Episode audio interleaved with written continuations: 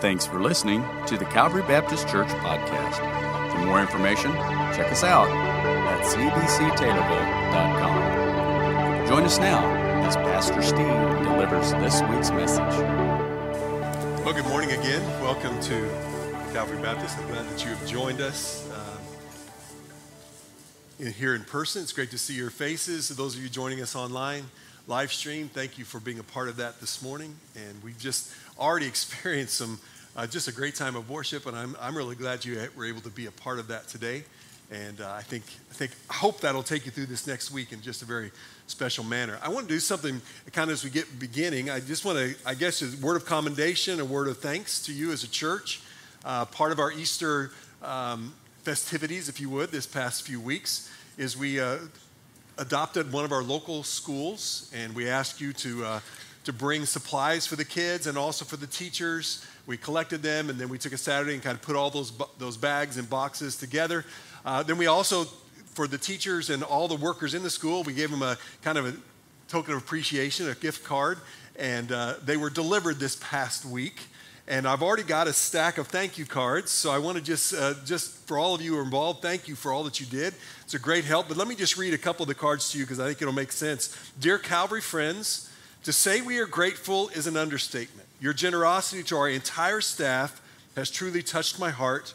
We appreciate your kindness and dedication to helping others. Sincerely, Karen Kutzman, principal at North School.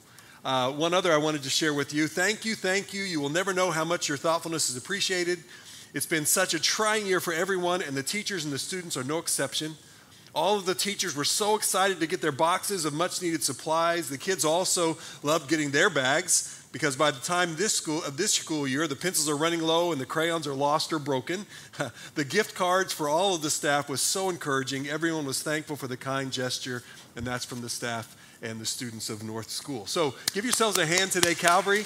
Thank you for being a part of that.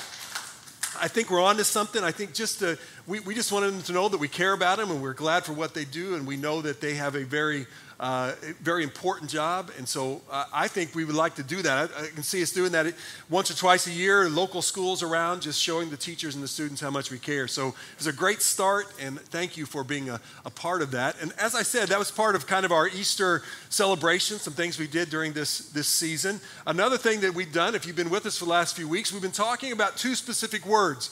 The words are for freedom we looked at what that means. In fact, our, our verse that we've, I encourage you to memorize, just a part of it at least. Would, would you say it with me? Galatians chapter 5, verse number 1. Let's say it together. It is for freedom that Christ has set us free. And that's for freedom, is the idea of where we've been looking at. Was, uh, we all want this freedom, we, we want to experience that, that understanding. Jesus says we can be free.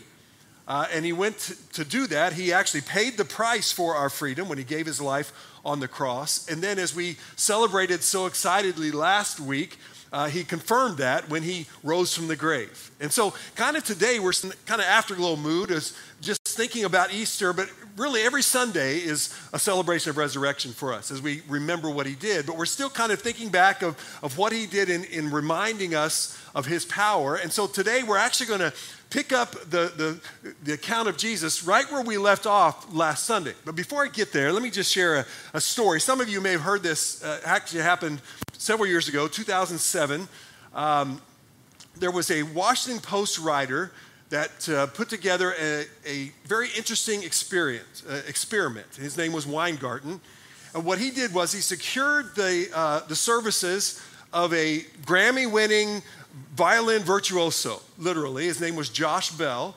And Josh Bell had been, he'd been filling out, uh, filling up sold out concerts and theaters all across major cities uh, around the world, literally, and high price tickets. I mean, this was, he, he's a phenomenal player. But on this day in January, early in the morning, uh, Josh Bell, and here's a picture of him at the event, uh, he put on blue jeans and a t shirt and a ball cap and he went down into the entrance to one of the subways in Washington, D.C.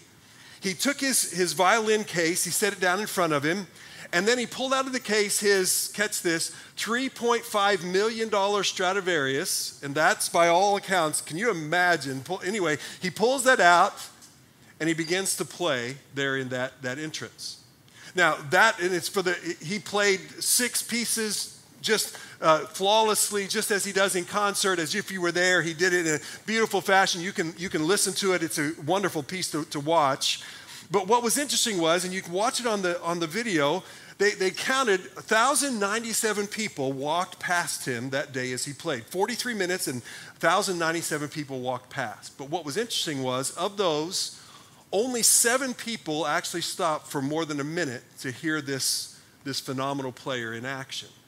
27 people stopped a, uh, a, little bit enough to throw money into his violin case. He actually earned $32 that morning. Um, 20 of them from one person who recognized him from a previous concert. But at $32, 43 minutes, and, and he, all of these, and it's interesting. That means that 1,070 people walked past him, some within, you can see, as close as about three foot away, and were seemed to be oblivious to everything that was going on, or at least didn't have the time to participate. They were that, uh, there were some social implications. The writer won actually a Pulitzer for what he wrote about the events of that day.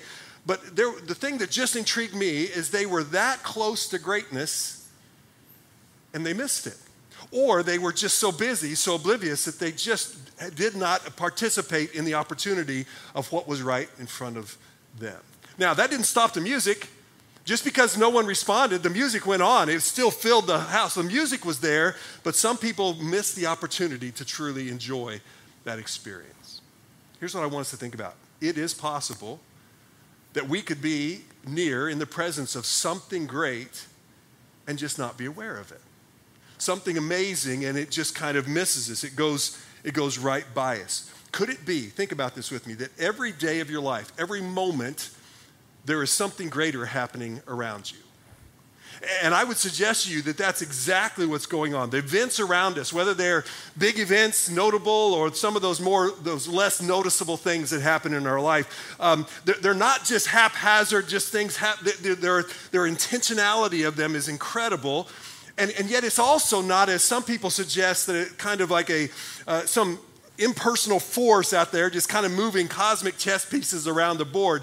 It's different than that. There is a personal God who cares about you, who is literally orchestrating, and I use that, that word on purpose, orchestrating events around you for, for a reason. He wants you to know Him, and He's doing things around you to make that possible. He's literally putting this masterful symphony on around us at any times, and sometimes we just don't seem to be aware of what God is actually doing. Now, some of you would say, well, sure, in my head, I know that's true. Especially if you've been in church, theologically, we know that that's true, that God's always working. But are we personally uh, seeing that? Are we personally aware of what and being involved in what God is doing around us? Here's the thing that every day, I, I believe every week when we come here on a Sunday, I say it and I believe with all my heart. No one is here on accident. Whether you're here in person, you're watching this online. This wasn't an accident that you that you're in this place today. God is is working. There is and, and the fact that we literally we're in a concert today of, of just praise to God. All of those things are, are powerful, and I don't want to ever miss those, but it's bigger than a church service. It's even bigger than, and I love to do this, it's bigger than setting out in nature, which is a wonderful thing to do, and just kind of appreciating the glory and the beauty of God. That's a wonderful thing, and that's a great thing for us to do, but it's bigger than that. What I'm talking about is every, every event, every moment in your life, the things around you, God is, is working. Even the things working in us, those cravings that you have, is the things we've been talking about. You want that freedom. You want to see yourself free from, from, from guilt or for fear or from addiction or from uh, those, those, anxieties. You want to see that. There's a craving in there. The, the frustrations that we feel sometimes, the longing that we have for a, some kind of spiritual breakthrough in our life. Could, could I just suggest to you that, that even those things that you're feeling is God's working in you? That God is doing something to, to get your attention, to draw you to Himself. He's wanting you to see Him and, and to know Him. All part of God's work for you to recognize who He is and give Him glory. Even, even the questions that you bring, the, the hesitations and the frustrations sometimes we have of, of those uncertainties that we've talked about and those things that just don't make sense, like the song we just sang, all of these, these seasons that we go through, could it be possible that God, through those things, is teaching us. He's growing us. He's wanting us to see Him in a real and a tangible way in our lives. Could it be that God is performing a concert right around you and you might not be aware of it? Today, I want to pick us up where we said last, from last week. Luke chapter number 24. We'll pick up the story right where the resurrection that we talked about last week left off. Mary has gone back to the, the disciples, and here's how Luke records it. When they, in verse 10 of Luke 24, tells us who the they are. That's Mary Magdalene and the others, the women that were with her. When they came back from the tomb, they told all these things to the 11 and to all the others. It's Resurrection Sunday. Mary and the ladies have been to the tomb. They, they see Jesus, they run back to the disciples, and not just the 11, the apostles. It makes it clear that it's a, it's a larger grouping now. It's those 11 plus many of the other disciples that have been followers. They're in this room gathered. And we know from last week what she said I have seen the Lord. Remember? That's just a, a clear testimony. That had to be a great party, right? This is exciting what Mary has seen, all the things she's, she's been a part of. Greatest news ever. But, verse number 11, but they did not believe the women because their words seemed to them like nonsense. Your verse, version may say it seemed like idle tales.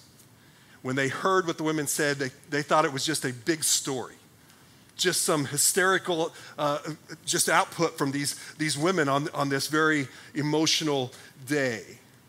And you can kind of, in my opinion, you can almost see the, you know, the air coming out of the wah, wah, wah. They come with this excitement and they just don't believe them.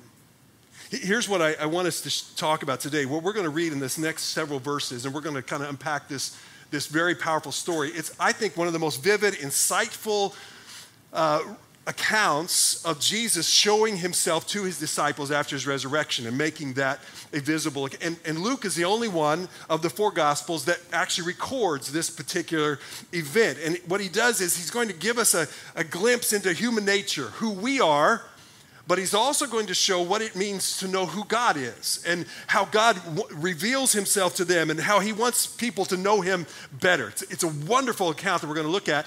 And, and I give this passage a, a title that I think just makes sense. Here's what I would call it This is an unforgettable walk.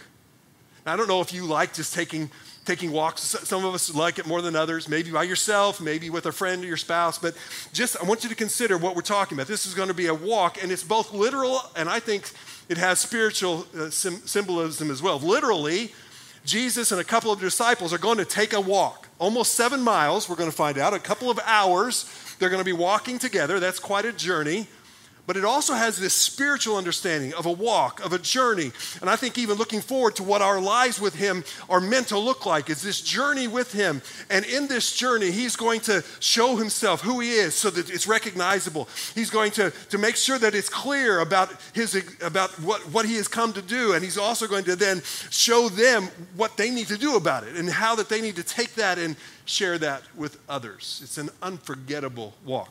Let's pick up the story. Verse 13. Now, that same day, that would be the resurrection day, that would be Sunday that Jesus raises again. Now, that same day, two of them were going to a village called Emmaus, about seven miles from Jerusalem. They were talking with each other about everything that had happened. And as they talked and discussed these things with each other, Jesus himself came up and walked along with them, but they were kept from recognizing him. And that's how this interesting scenario begins. But here's what I'd like us to do today, if you can, imagination, however you want to look at it. But let's put ourselves in that walk today. Let's imagine ourselves taking this walk along, and, and it's as if we're walking with a friend, and this friend happens to be Jesus. And, and what, is we, what are we going to learn? What is he going to show us as we take this walk? What did these guys learn, and what can we learn from what's going to happen? First thing that I want you to see is Jesus can, comes to us. It's very, did you notice the, the way that that was written?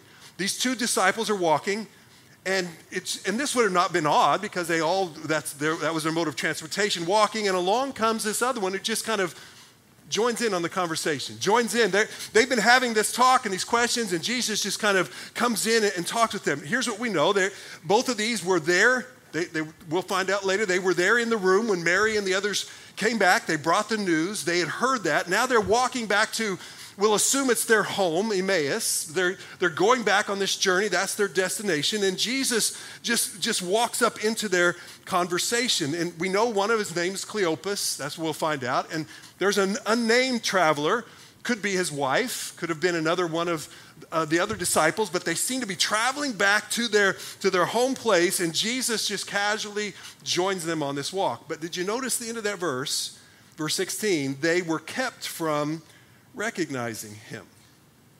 Now remember, these are ones that had been disciples. At some point, they had joined the journey of Jesus in his three years. At some point, they were along, so they knew who Jesus was they knew, they, they knew his, his, but they, they didn't recognize him. They were, they were unable to see him. And, and there's theories of, about some of that, but something that we, I, I think is very interesting is that they knew a lot about him and they'd heard him speak and they'd heard him even talk about these last 72 hours, but they were unable to recognize him. But something that we talked about even from the Josh Bell story, and this is something I want you to make sure you get our awareness of God does not affect the presence of God. Please understand, just because you don't feel God or you don't think He's there doesn't mean He's not. And they're looking God in the face. They're looking Jesus in the face, did not recognize him, but that doesn't change the fact that he was there with them. So, so please understand, and this should be comforting as well as challenging, that when we're walking this journey, just because we're not feeling that or we're not recognizing it, Jesus is there, and that's what he, he makes it very clear. But the, the language of this, that phrase seems to suggest that in some way Jesus was intentionally keeping them from seeing it seems to indicate that, that there was, uh, so my mind goes, this is where I'm thinking of Clark Kent in the glasses, okay? That's, that's where my, Jesus wearing a mustache. I don't know. I, it was probably more spiritual than that. I, I get it. But somehow he literally was, was in some way keeping them from the, his true identity, his reality. And he wasn't being cruel. He wasn't playing a trick. He wasn't trying. But what we're going to see as this unfolds is there were things that they did not yet grasp, understand, believe about him and he's going to begin to gradually unfold that for them, to unpack that truth so that they know truths about God and promises, about Jesus himself and what he has done. I mean, they've heard most of these things before, but so far it hasn't sunk in yet. And so he's going to use this process to begin to help them to understand, which he does in our journey as well. He uses this process to help us to grow. The, the next few verses begin to explain kind of what some of their problems were, why this was so hard for them to recognize. Let me read it, verse 17. So Jesus asked them, So, what are you discussing together as you walk along? And this version says they stood still, their faces downcast. They stopped and they, they had this, this look. The King James suggests that he kind of came up to them and said, Hey, why the long faces, guys? Why the sadness? Why, what, what is, what's troubling you? And verse 18, then one of them, named Cleopas, asked him, I love the way he puts it, Are you the only one visiting Jerusalem who does not know the things that have happened here on these days? Isn't that ironic? Because if anybody knew what happened in the last three days, Jesus was right in the middle of all of it. So they're asking, and again, they, they're seeing him, but they're, they're not seeing him. So Jesus says, What things? They said about Jesus of Nazareth. They replied, He was a prophet. He began to describe what they know of Jesus. He was a prophet, powerful in word and deed before God and all the people. And then, verse 20, the chief priests and our rulers handed him over to be sentenced to death, and they crucified him. That's the facts. That's what has happened. He was a great prophet, and they, they, they killed him.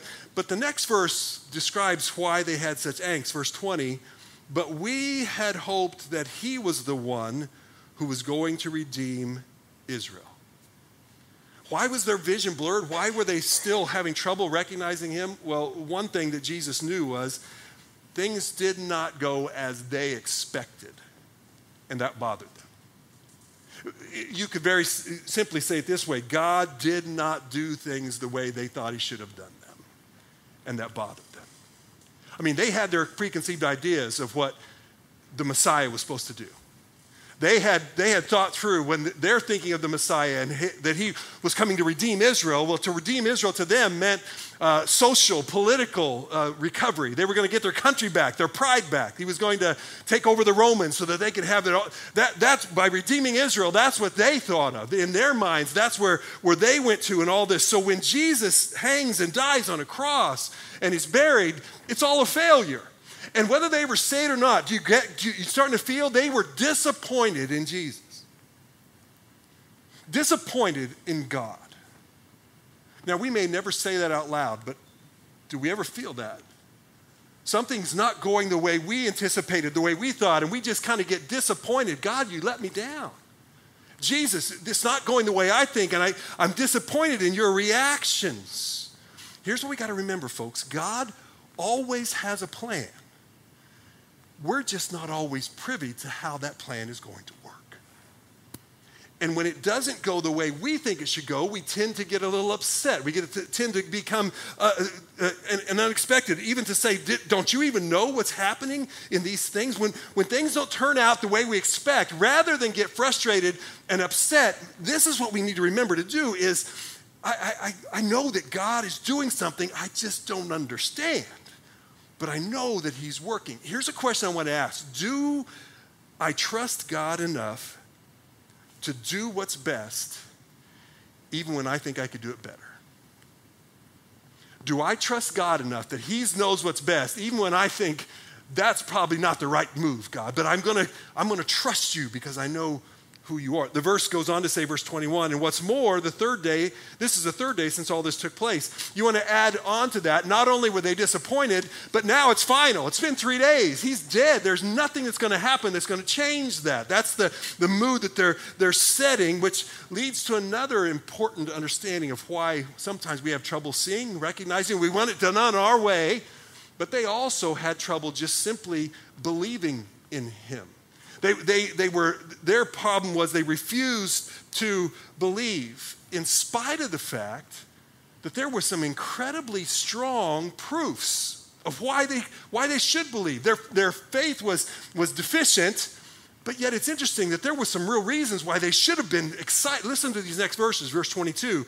They go on to say, this is their record. In addition, some of our women amazed us, astonished us. They went to the tomb early this morning, but they didn't find the body. That should be exciting. But we already know what their response was, right? Nonsense. That can't happen. Idle tales. These are just stories from these women. And, and they go on to say, and then they came and they told us what they, that they had seen visions of angels who said he was alive. Are, are you seeing what they're, they're actually, the more they talk, the more they're indicting themselves and their lack of faith because they said, these women who we've trusted, they've been a part of our, they came with their reliable sources, they said the body's gone. Ah, nonsense. And then they talk to angels. Those are heavenly supernatural things. Oh, that doesn't, doesn't happen, right? Keep reading. Verse 24. Then some of our companions, the other Gospels tell us their, their names were Peter and John, these other companions, they went to the tomb and found it just as the women had said, but they did not see Jesus. Peter and John, they're giving testimony. The women give testimony. The angels are talking about it, but we're choosing not to believe it. That's some pretty heavy proofs, and yet they choose not. What, is it? The, the point that, that, that they're trying to, to explain is there's no reason to believe because this idea of resurrection was outside of their box of reality, outside of their box of thinking.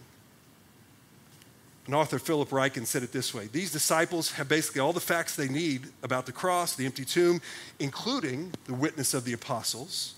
But in their confusion, it did not yet add up to good news. And his point was this it's, it was like hearing the punchline without getting the joke. You ever had that? Some of you know what I'm talking about, right? Somebody gives a story, they're all loud, and you go, I don't get it. I don't understand it, right? But that's the point. They're hearing resurrection. They're seeing resurrection right in front of them, but they're not connecting the dots. It makes no sense to them, to the way that they're thinking, what they think should happen. It's not making any sense. And look how Jesus responds, verse 25. He said to them, How foolish you are, and how slow to believe there is a sense of rebuke here in one sense of, of what, why you won't believe, but there's also that it, you can almost hear this, this sadness. Like, guys, you're dull of hearing, that's one. Your perception's off. How many proofs do you need? I mean, these are guys you trust telling you this. How many proofs are you going to need? And then, but then he says you're slow, you're slow to believe. It literally means you're dull of heart. It's not just your perception that's off. Inside, you're feeling, you're knowing that there's something moving, but you're just refusing to let it be true. You're refusing to let it be valid in our, your, your life. But man, I, I know that I make the same mistake.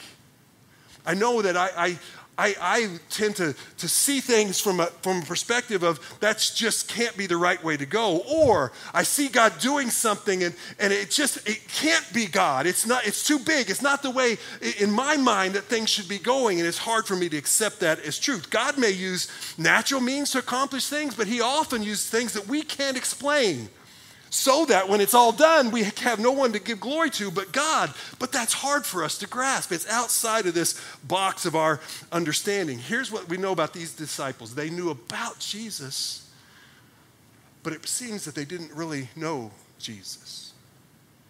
They were seeing Jesus right there in the face, but they were not seeing who he really was. And so they weren't able to recognize him.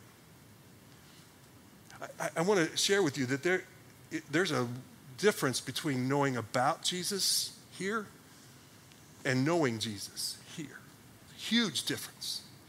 And it's very important that you recognize that. I would say most of you in this room know him here, but is it possible, those of you here and watching online, that you still do not know him in your heart. You, you don't know who he is personally. You're not, you're not aware, and, and that's the point. We know who he is, in, in, but do we recognize him? Would we recognize him if he was standing in front of us? We heard about him. We've even talked about him. We use his name. We, we know Jesus, but do we know Jesus? Which leads us to this. The next thought as the conversation continues. Jesus then opens our eyes to truth. But I want you to see how Jesus does this in this particular instance. It, it, seems logical to me that Jesus wants them to see him, so why not just show them the scars? You know, here's, here's my feet, here's my hands, here's, here's the side. He'll, he'll do that later. So it's not that he's above doing that, but he chooses to do it differently. In fact, as we finish at verse 25, we started a minute ago, how foolish you are, how slow to believe, but it continues. You're slow to believe all, or slow to believe everything that the prophets have spoken. In other words, gentlemen, this problem, or gentlemen and ladies, if it was his wife, these, this problem is more than something that goes back further than just these last 72 hours.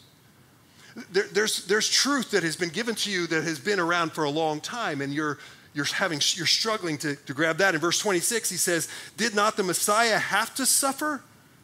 Literally, was it not necessary for the Messiah to suffer these things and then enter into his, his glory?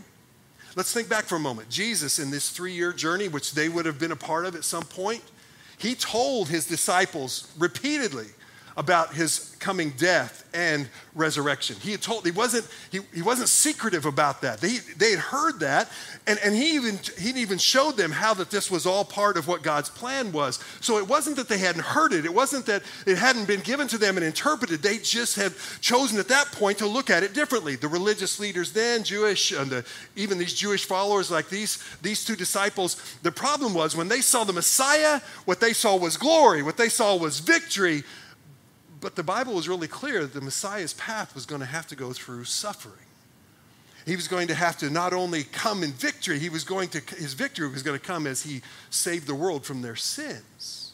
They had part of the picture, but they weren't, they weren't willing to see all of it. And so here's how Jesus opens their eyes. Look at verse 27. And beginning with Moses and all the prophets, he explained to them what was said in all the scriptures concerning himself. Okay, so we're having a walk with Jesus, and we're, we're talking with him, and here's what Jesus then does He opens up the Bible and begins to explain himself through the words of Scripture. Do you get what they're, they're having a two hour Bible study with Jesus? It's pretty cool, right? They're walking with Jesus. He's explaining. We don't know exactly what scriptures he used, the Bible doesn't tell us that. And there are many, many that you could choose from because the Old Testament was pointing to his coming. I, have actually put on your outline a few suggestions that you can, you can look at later of maybe some places that he might have used. Let me throw out a couple this morning. Deuteronomy 19, 18, which was, as he said, written by Moses. Here's what Moses said The Lord your God will raise up for you a prophet like me from among you, and you must listen to him.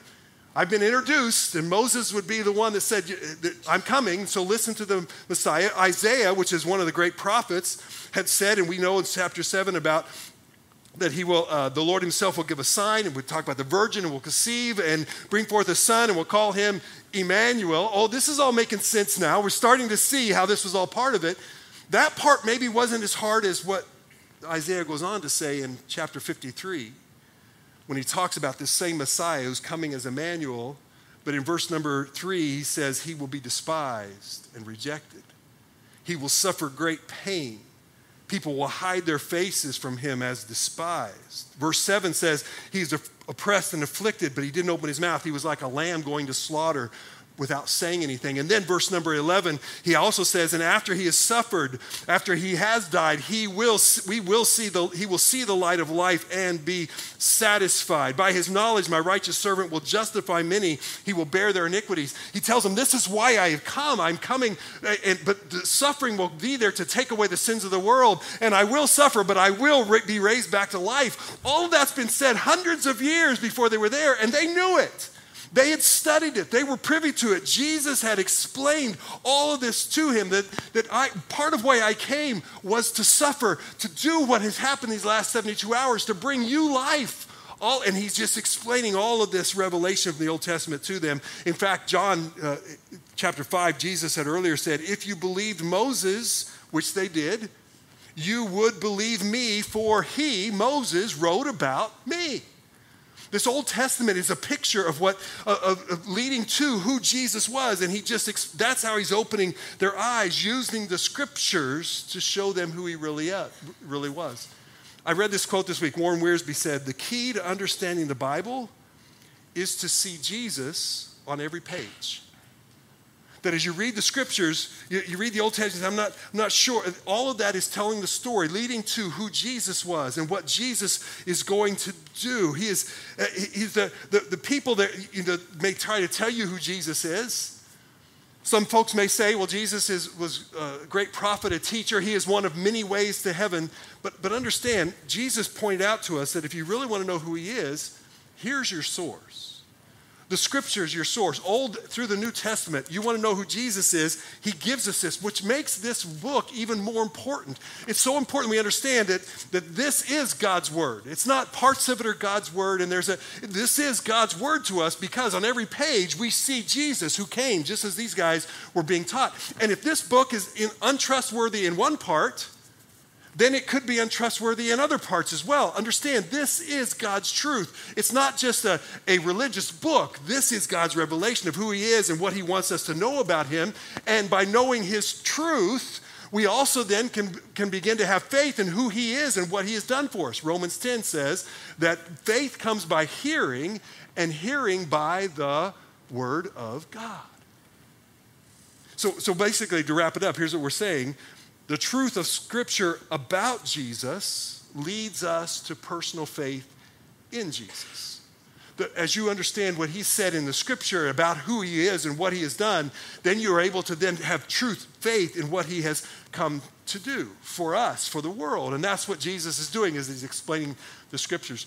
Jesus had actually already said in John chapter 8, verse 31, he said this, if you abide in my word. Now that word abide uh, depending on your version, depending on how it, it, means to stay, to dwell, to, to live in, to, uh, uh, to remain in. He says, If you live in my word, look what he says, you are truly my disciples, and you will know the truth and finish it for me, and the truth will set you free.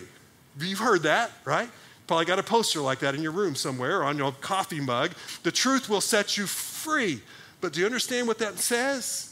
The truth is what God has said. His word is the truth. You live in this word, you remain in this truth, and this truth will set you free. For freedom, Christ came to set us free, and this freedom is found in the truth that He, he has given to us. So, this seven mile journey is coming to an end. He's opened their eyes to who he is by looking through the scriptures, reminding them of all that was said about him. And then verse 28 says, And as they approached the village to which they were going, Jesus continued on as if he were going further, but they urged him strongly, Stay with us, for it is nearly evening, the day is almost over. So he went in to stay with them.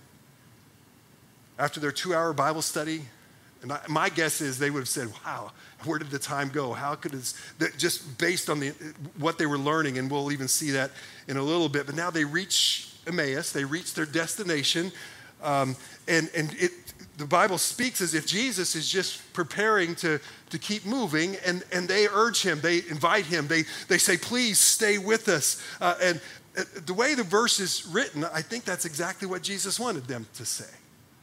Now, it wasn't, it wasn't trickery. Like Jesus is going, wow, it's getting late. I wish I had some place to stay in this town. Wish I knew some, but I don't, it wasn't like that. It wasn't a scheme. But here's what we got to learn. He was willing and he wanted to take this deeper, but he wasn't going to come until he was invited to stay. And I think that's an important issue for us to understand. In fact, I'll put it that way Jesus stays where he is invited.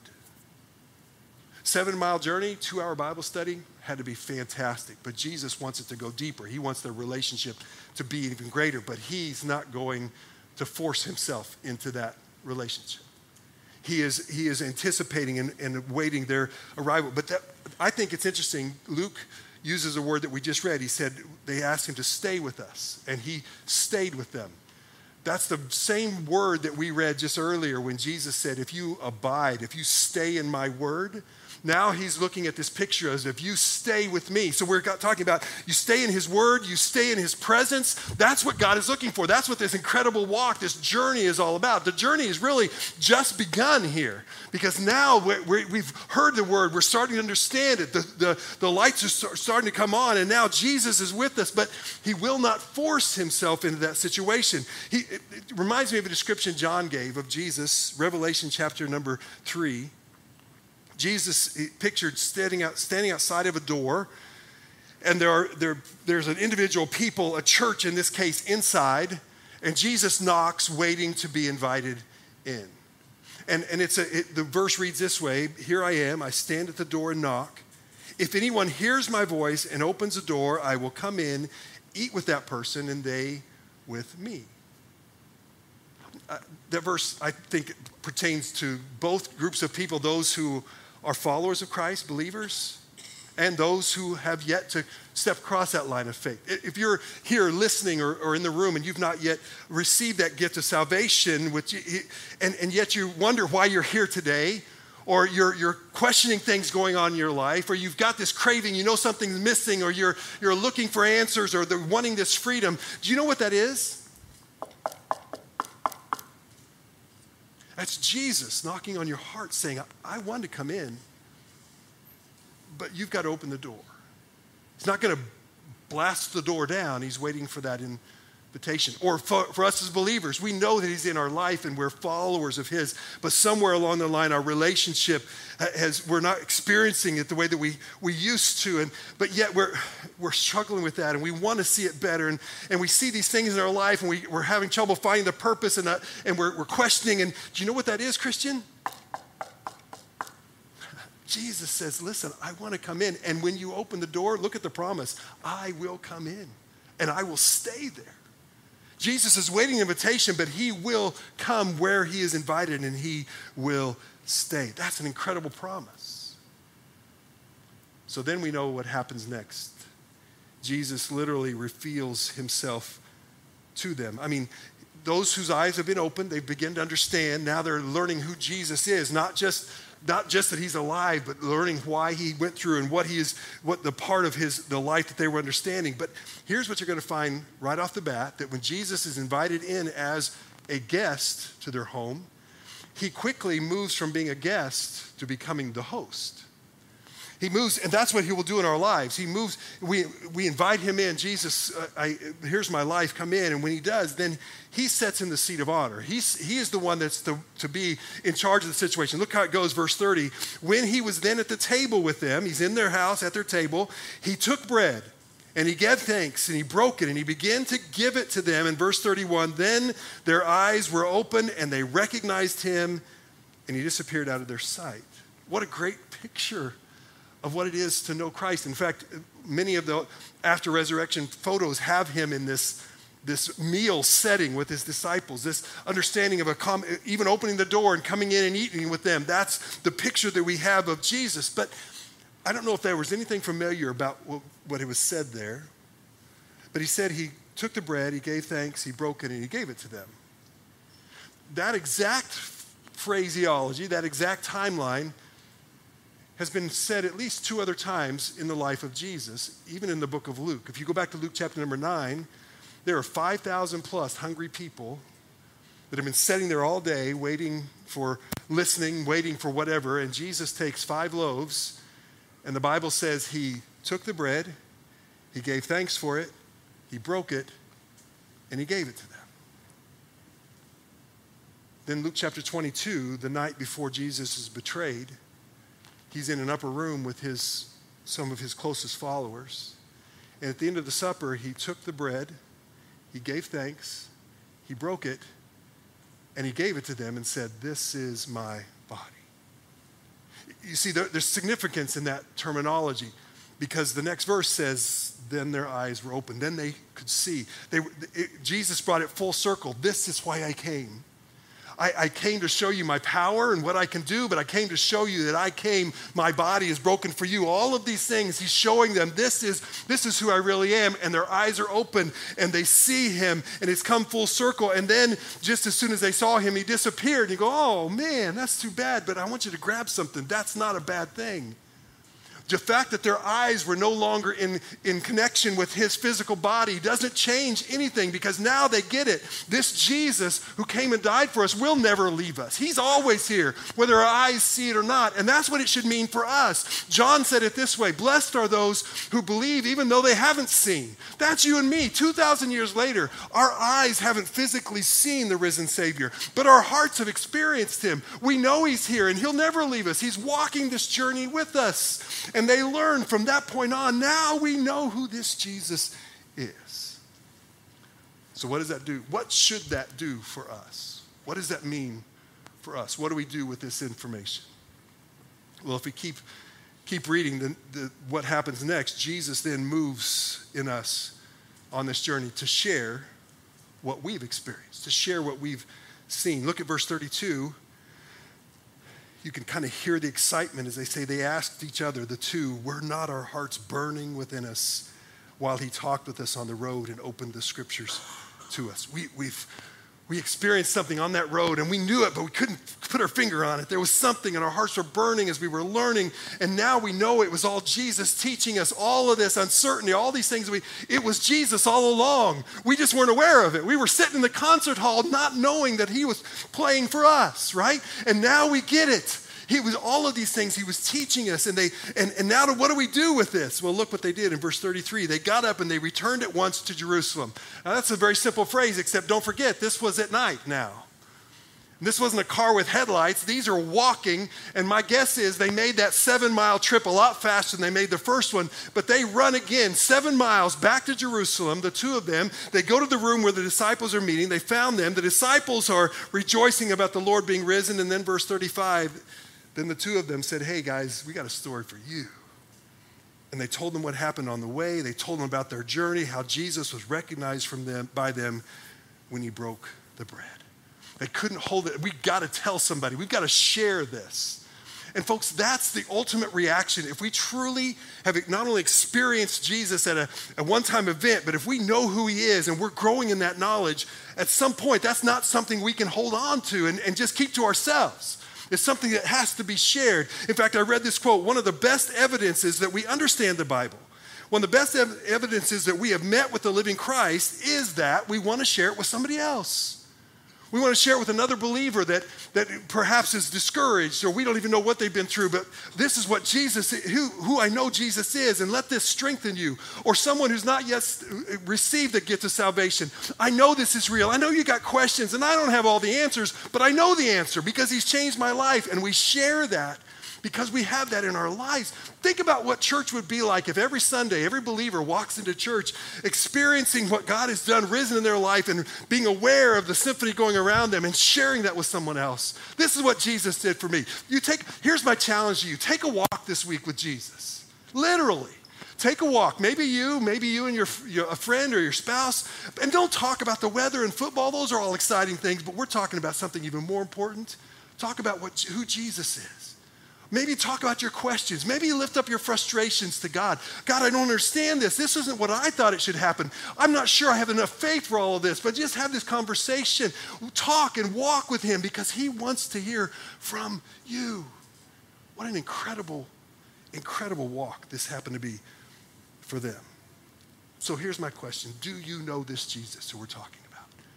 Again, not up here. You, I, don't, I didn't ask you know about him. Do you know him? Has there been a point in your life when you recognize that, that as a sinner, I needed a Savior? And I get it. Jesus died on the cross. My eyes, my eyes are opening now. I see that all of that was because he loved me. Have you received his gift of salvation that washes away your sins and makes you one of his children? Do you know that today? As you come to know that truth, sometimes in our life we find that the farther we get away from our moment of realization, we, we tend to lose that, that excitement that we had.